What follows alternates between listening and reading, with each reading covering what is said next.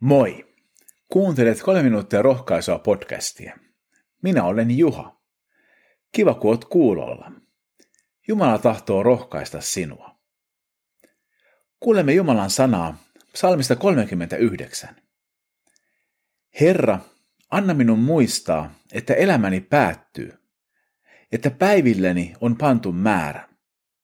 Opeta minua ymmärtämään, kuinka katoavainen olen. Vain kourallisen päiviä sinä annoit minulle. Elämäni on sinun silmissäsi kuin ohikiitävä hetki. Vain tuulen henkäys ovat ihmiset kaikki tyynni.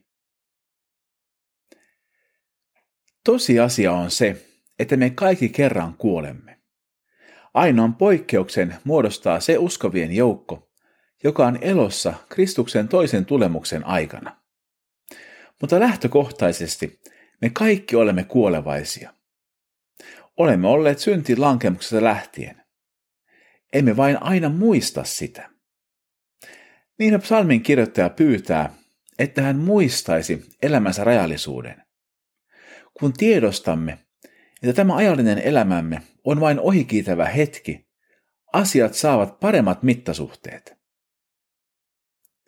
Psalmi jatkuu. Kuule rukoukseni, Herra, ota vastaan avun huutoni. Älä ole kuuro minun itkulleni. Minä olen muukalainen, etsin sinulta turvaa. Olen koditon, niin kuin olivat isänikin.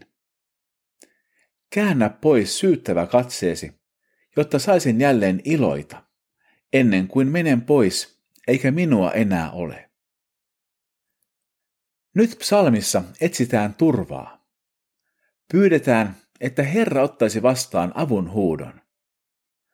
Psalmin kirjoittajan tavoin mekin olemme muukalaisia ja kodittomia, kunnes löydämme oman paikkamme Jumalan yhteydessä.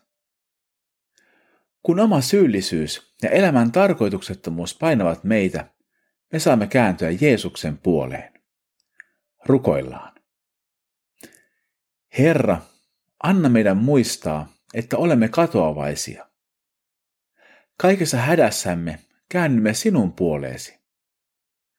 Anna meille synnit anteeksi ja iankaikkinen elämä Jeesuksen ristin kuoleman ja ylösnousemuksen kautta.